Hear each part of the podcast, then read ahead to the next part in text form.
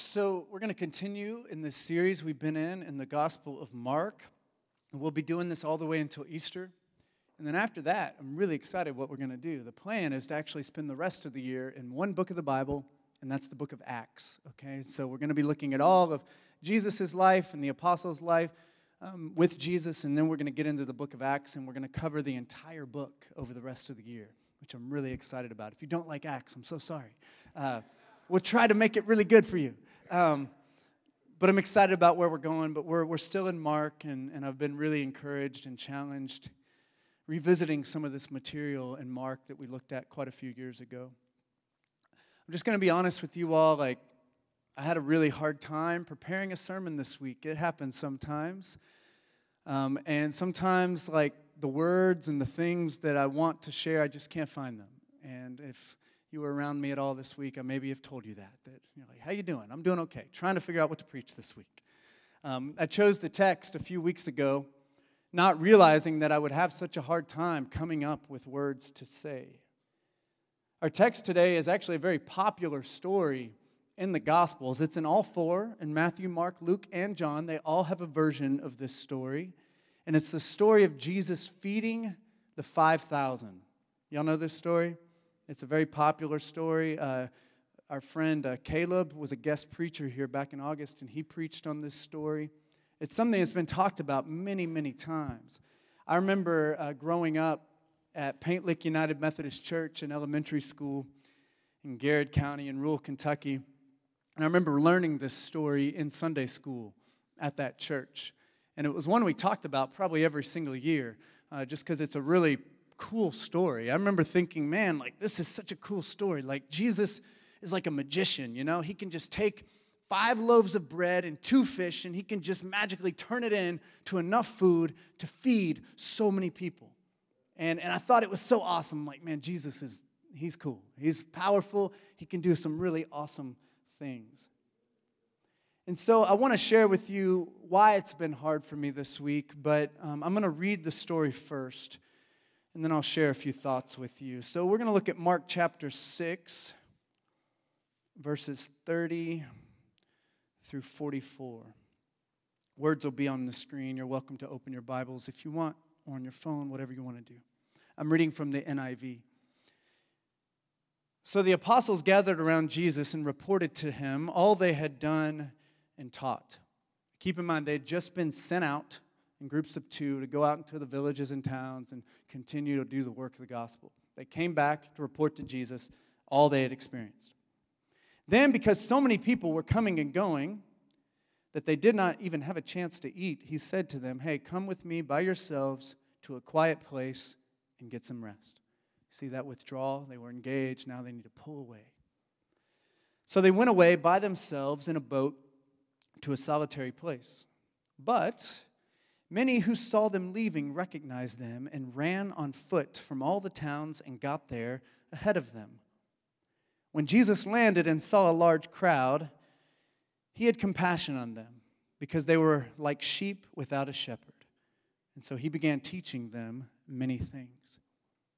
By this time, it was late in the day, so his disciples came to him. This is a remote place, they said, and it's already very late. Send the people away so they can go by the surrounding countryside and villages and buy themselves something to eat. But he answered, You give them something to eat. He said to them, That would take more than a half year's wages. Are we going to go and spend that much on bread to give them something to eat? How many loaves do you have? He asked. Go and see. When they found out, they said, Five and two fish. They didn't find a lot. then Jesus directed them to have all the people sit down in groups on the green grass. So they sat down in groups of hundreds and fifties. Taking the five loaves and the two fish and looking up to heaven, he gave thanks and broke the loaves. Then he gave them to his disciples to distribute them to all the people. He also divided the two fish among them all. Now they all ate, and they all were satisfied. and the disciples picked up 12 basketfuls of broken pieces of bread and fish. The number of men who had eaten was 5,000. So I'm just going to be straight with you all. I've always wanted to see a miracle like this one. I remember thinking as a young Christian, if I could just see something like this happen, then I would have no doubts about the existence of God. Like I could believe, I would have faith. I mean, I would give everything if I could just see a miracle like this something so big and so powerful. But here's the deal I've never seen a miracle like this. I don't know if you all have. If you have, that's amazing. I'd love to hear the story. But I've never seen thousands upon thousands of hungry people get fed by such a tiny amount of food. I've never seen God provide in such a big and powerful and over the top way like that. Many of you maybe are like me. I've been following this siege, this war on Gaza over the past few months. And currently, as I've, uh, as right now, as things stand, it's in a really, really bad place. There are well over 1 million people, think about that number, who are living in just the most southern part of Gaza in a town called Rafah. Every day, every single person has to wake up, and their first goal is I have to find food and water and they just go out searching for food because they're starving and they cannot find food. There's, they're not even allowing much humanitarian aid in right now. Literally, people are calling, Can you please send planes and drop food on Gaza because they're so hungry? They are starving and there's so little food to feed the thousands upon thousands upon thousands upon thousands of people who are there right now. I was listening to a song um, on this album this guy named Jon Guerra wrote called Nazareth a few weeks ago. And one of the lyrics in this song hit me, I'd say like a ton of bricks. Uh, it just hit me hard. He said, Why don't the bombs obey you like the storms of Galilee do? Now, for me, um, when I heard this, I realized this is one of the places where my faith has been struggling lately. because I've witnessed tragedy upon tragedy upon tragedy in this world. And right here in our own neighborhood, in my own life, I've had tragedy. And I've wondered where God's saving power is in all the suffering. Has anybody felt the same way? This lyric is a lament. You know, we, basically what he's saying here, the way I read it is we read about all these life saving miracles in the Bible, yet we really need some help right now. Where are the miracles? We read in the Gospels about Jesus calming the storms, literally telling the wind and the waves to be calm and to be still, yet the bombs still fall. And I'd love for Jesus to point at the bomb and say, No, you're going to turn around and go the other way. And so it's something that's just been hard for me to wrestle with. Today we read about Jesus feeding lots of really hungry people. And the question I can't get out of my head is why aren't the Palestinians in Gaza being fed like the hungry crowds in Galilee? Now, I think that's why I've been struggling this week with this story. And that's why I've been struggling a lot with these miracles and healing stories and all these things because I want to see more of that now because so many people are struggling. Now, I'm telling you, these are deep, hard questions for which I have no answers. So I'm not going to answer that question today but I'm trying to be more okay with the unanswered questions. Sometimes I think we're afraid to ask these kinds of questions. We're afraid to even speak it because we're afraid if we say it, then our faith might be racked or, or our faith could be shattered.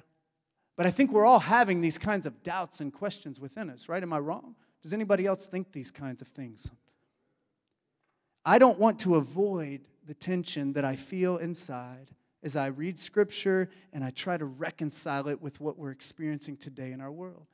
This is what doing theology is, really. It's wrestling in that tension. It's saying, hey, we read this ancient text. How do we wrestle with these stories now, even looking at the most immense suffering and pain that we experience in our world? And I'm just not going to give trite or easy answers anymore to complex problems dealing with human suffering and pain. We have a problem sometimes as Christians. We want to give really simple and easy answers to incredibly complex problems. Say, just have faith.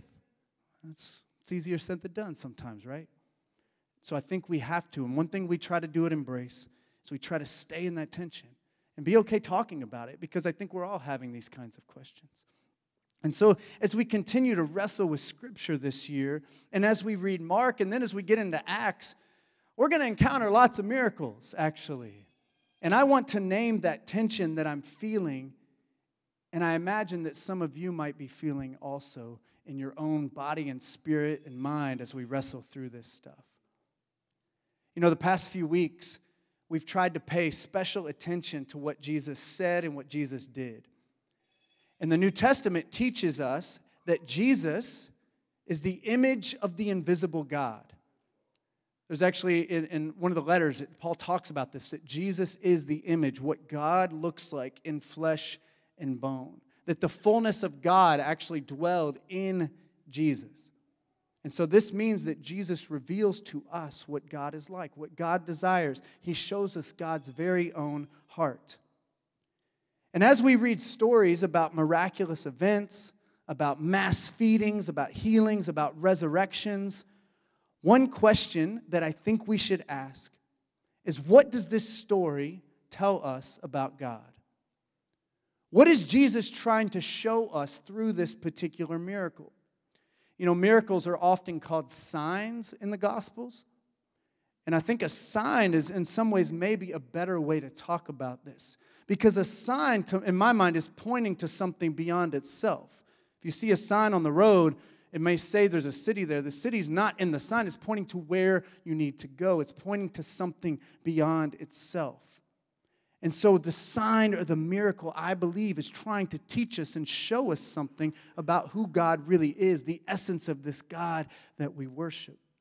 Maybe one reason Jesus performed these miracles was to get people's attention, because it certainly did. It gets our attention even today to reveal something deeper and profound about God so that we can grow in our understanding of who God is and what the kingdom of God is all about.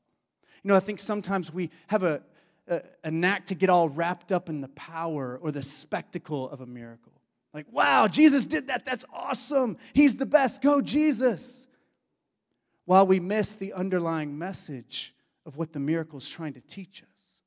And for our text today, the, what happens in this miracle, for me as a kid, I was just like, Jesus fed a bunch of people. That's awesome. But I lost track of the fact that hungry people were fed in this story.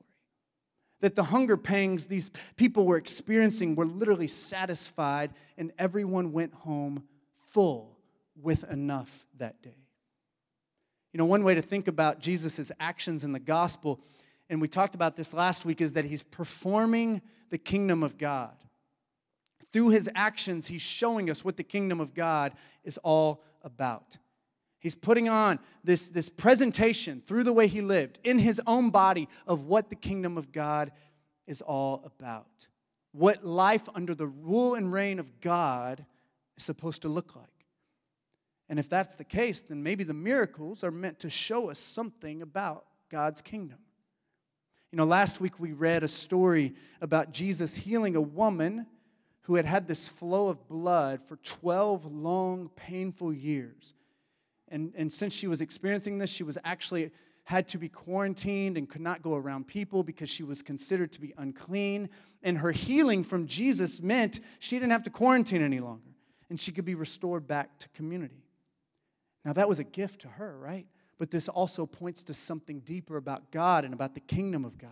What does it show about the kingdom of God? Well, maybe in God's kingdom, people shouldn't be excluded or treated as inferior or unclean, but instead should be accepted and welcomed and treated with dignity and people who are worthy of love and belonging. And like all other healings, I think the healing miracles should challenge us and show us that in the kingdom of God, sick people should be well cared for they should receive really good health care and be nurtured back to full health, if at all possible. In our story for today, the miracle involves feeding really hungry people. Jesus was in a remote place with 5,000 hungry families. Now, that number could be more symbolic than precise. We don't know if it's exactly that amount of people, but it's clear the text is showing us that there's a lot of people who were out there in the wilderness that day following after Jesus. I imagine there were children, there were elderly folks, there were able bodied people, there were disabled people, there were men, there were women, In a group that size, you're going to have a diversity of all types of people all across the spectrum of life. And through this feeding miracle, Jesus made sure that every last one of them had enough to eat and that all of them were fed. The text tells us that all ate and all were satisfied. No one had too much and no one had too little. And they actually had leftovers. Such a beautiful picture. This should remind us of another miracle that's recorded in the book of Exodus. When the Israelites left Egypt, they spent 40 years in the wilderness. When they got to the wilderness, they quickly ran out of food. When we talk about wilderness, we're not talking about forests with lots of trees and shade. We're talking about desert, is what they were walking through. Not a lot of food, not a lot of life growing there. They needed to survive. They were starving and needed to eat. And what God did is God provided manna and quail every single day so that they could survive. And He had rules set up where no one could collect more than they needed for one day. I imagine some of the folks were younger and had more energy and they could go out and collect some for the community and share it with the people who maybe couldn't get out and collect it. But regardless, everybody got to eat every single day. No one got to keep any extra. No one had too much. No one had too little. They all ate and all were satisfied. What does this miracle tell us about the kingdom of God? What does this sign from Jesus tell us about God's heart? Well, maybe the kingdom of, in the kingdom of God, food is meant to be shared in community, and everyone should be able to eat. One of Paul's main concerns, actually, in the early church, and you read about it in his letters, if you pay attention, you'll see that food is brought up a lot in Paul's letters. And one of Paul's major concerns was the distribution of food in the early church community. And he always challenged them. In the letter to the Corinthians, he talks about this. He challenges them to make sure that everybody has enough. Because there was a problem where some folks were coming to the meals and didn't have food, and they weren't actually getting to eat. And Paul's like, no, never. Never do that in your church community. Everybody should get something to eat. Everybody gets a seat at the table. Everybody ought to be satisfied and cared for. And the early church sought to live this out, and they got it right sometimes, and clearly they got it wrong sometimes, or Paul wouldn't have had to talk about it quite so much. There was a problem we talked about in Romans where they were showing up, and, and, and the church had become run by the Gentiles, and they had all this pork on the table, and the Jews wouldn't eat. And so they would go away hungry. And these were poor Jews who didn't have enough to eat. And so Paul's like, no, stop serving pork so that everybody can get enough food. Because nobody should go away hungry from your gatherings. Another unique aspect of this miracle so we have this idea that everybody gets to eat. But something in this miracle that's really profound and unique, really, to this story. It happens in other places, but this is a unique part of this parable, or this uh, miracle, I mean is that the disciples are actually included in making this miracle happen. That it wasn't Jesus just doing it, the disciples were invited to do it. They were in a remote location, food was not easily accessible. The disciples looked out and they saw this really large group of hungry people. Maybe they got nervous, thinking a hungry crowd of people could get upset. This could be bad for us. Maybe they just were compassionate for them, who knows? Maybe they just wanted to send them away because they didn't want to deal with them. But they grew anxious, wondering how everybody was going to get food. And so they suggested that Jesus just dismiss everybody and let them go find their own food in the surrounding villages and towns. But then Jesus looked at his disciples because he had other plans and he says, Hey, no, actually, I want you to feed all the people. And they're probably like, Huh? Like, what are you, what are you talking about, Jesus? You want us to feed them? Like, there are a lot of people here, and we do not have the money to buy all of them food. And even if we did, that might be a waste of our money, right? They're, they're not wanting to do this. And Jesus says, what, what food do you have? And they're probably thinking, Jesus, nobody got food out here. What are you talking about? We don't have any food. There are a lot of people here. And so they went out and he says, Go look and see. And they come back and they have a tiny amount of food. They have, you know, five loaves of bread and two fish. That's enough to feed maybe a little family. And that's all they had for 5,000 families. And so then Jesus said, Well, give it to me. He breaks the bread and ends up telling them, Divide everybody in groups, and here's how I want you to distribute it. And they end up having enough food so that everyone had enough, and there were even leftovers. You know, this, this part of the story is, is really exciting and cool, but also terrifying to me. It's pretty cool that Jesus wanted to include his disciples in this miracle of making sure everyone was fed. But it's also kind of scary because he was asking the disciples to do something that probably terrified them. And they thought, there's no way we have the capability of doing this and ensuring everybody has enough. You know, theoretically, Jesus could have just fed everyone himself. I mean, he was Jesus after all. He could have just uh, made food appear in front of every little family there, and they all would have had their food to eat, and he would have been praised, you know, as the provider, and they would have all been satisfied. However, Jesus chose to partner with his disciples to ensure that all the people were fed. We don't know exactly how this feeding happened. We don't know where the food came from. We don't know how it was distributed exactly. But we do know that Jesus invited his disciples to participate in this important work of feeding hungry people. And they also got to witness to the joy of getting good and full, sharing a tasty meal with their, their people. I mean, it's such a beautiful story. Jesus chose to partner with his disciples. We have been we talk about how we are commissioned by God. I love this idea. Christina's drawn this out that we are in a co mission. You know, if you think about the word commission, we are in a co mission with God in this world. We have been invited to partner with God in his work in the world. And we see this all throughout Mark. Jesus repeatedly invites his disciples to take part in his work of love and healing and redemption. Over and over and over again. Even as the disciples mess up, Next week, Christina's going to talk about how they fail to understand over and over and over again. He still invites them hey, come and work with me. I want you to help me out in what we're doing here in the world. I don't know if y'all remember when Jesus was with Peter after the resurrection in the Gospel of John. He looks at Peter and he says, Peter, do you love me? And Peter's like, Yes, I love you. And you remember what he says after that? He says, Feed my sheep. Now, we, we tend to over spiritualize everything in Scripture, you know, um, which is great. There's a spiritual component to that. Feeding people, nourishing people is not just with actual food. But I wonder if Jesus might have been also telling Peter, hey, make sure everybody's got enough to eat, because nobody should have to be hungry. In a place like Lexington, Kentucky, in the position that I have, I've never have to think about being hungry. But there are people who do. And there are people all across the world, and certainly in Jesus' time, that had to think every single day, how are we going to eat? They lived in a desert, basically, and so there were only few places where they could grow a lot. If it didn't rain, they didn't have food to eat. So Jesus, I think, is telling Peter, y'all need to make sure everybody eats, that everybody is fed, that everybody is cared for.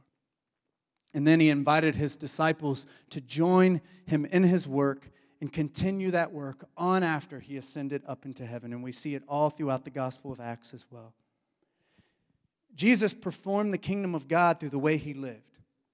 And as Jesus' followers, I believe we are now invited to continue that work, that we continue to perform the kingdom of God by the way we live and work together right now in our world. We do the work of the kingdom now. In the kingdom of God, everybody eats and everybody has enough.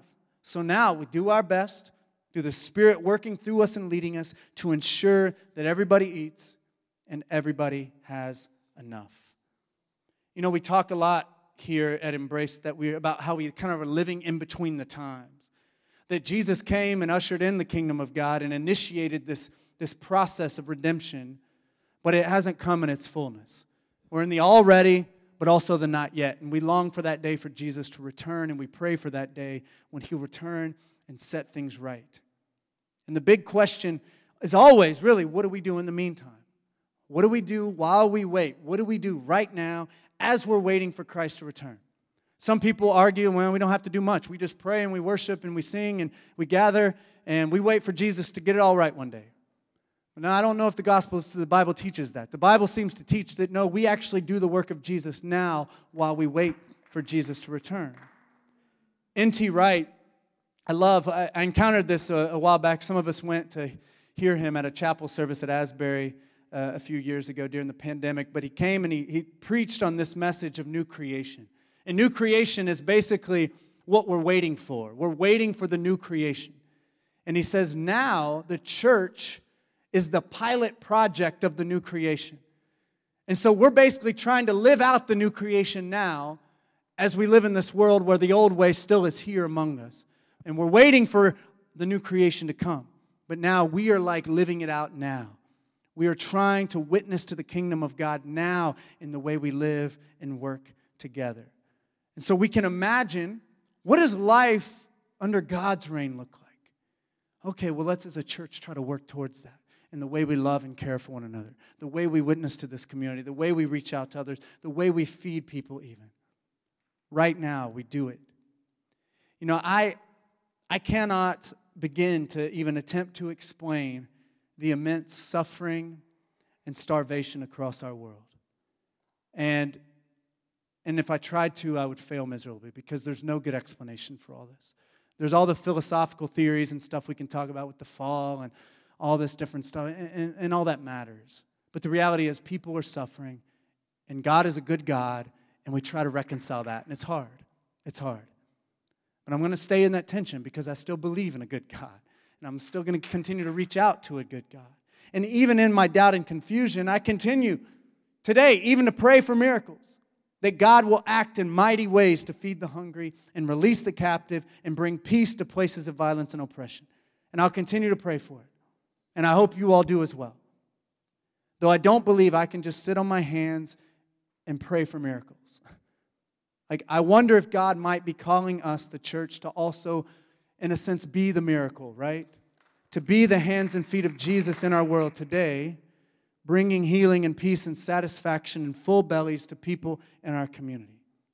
I believe that God has called me, and I do believe God has called you and really all of humanity to be fully human, to be people who work with God, to see our world restored and redeemed, to ensure that everybody eats and that everybody is satisfied. In the name of the Father, Son, and Holy Spirit, amen.